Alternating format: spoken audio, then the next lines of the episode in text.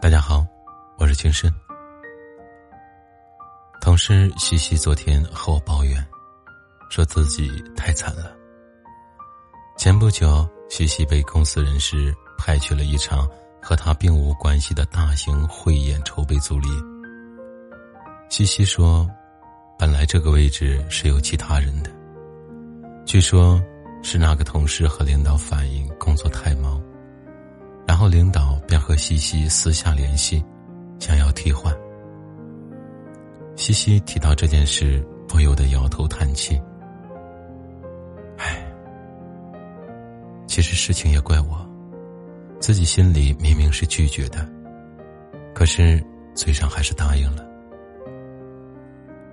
西西还说，当时对接人和他说了很多好话，又说筹备组不忙。还有其他小伙伴，原本就不懂得拒绝，加之对方又高自己一个级别，为了满足他的需求，他无奈之下答应下来。结果，忙得昏天暗地，每天线上会议都要开到十一二点，白天也经常进行线上讨论，导致自己的本职工作一塌糊涂。主管因此还将他痛骂一顿，说他不懂得权衡，也不懂向上级汇报，因为两者难以兼顾，又不得不同时进行。结果汇演活动虽然花了很大力气，也没有做得很出色，因此西西还落了一个没有全心全力、尽心尽责的画饼。最终的结果。反倒成了他两头不是人。不懂得拒绝，其实是缺乏底线和原则的表现。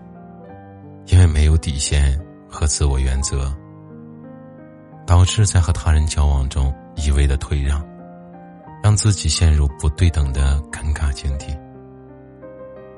而心理学上，这种人属于讨好型的人格，典型特征是不自信。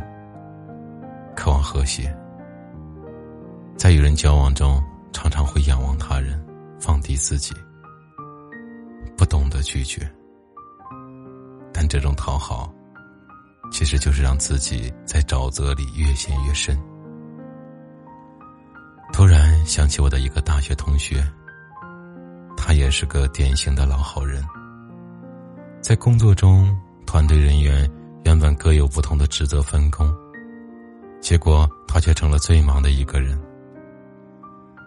在他的口中，自己太过心软，对于别人开口的请求，他不好意思拒绝，怕伤了团队的和气，就这样一件一件的帮，结果让自己疲惫不堪，成了最常见的办公室加班族。然而，对于他的大气，同事们并没有觉得愧疚。或者不好意思，反而变本加厉。最终，我同学因为太过劳累，身体渐渐垮掉，无奈辞了职。其实，你所认为的善良，就是对自我最潜在的恶。懂得拒绝别人，才能从繁琐中得以脱身。要知道。人都是习惯性动物，一旦他习惯了你的好，你就会变得无比繁忙。三毛曾说：“当一个人开口提出要求的时候，他的心里本来就预备好了两种答案。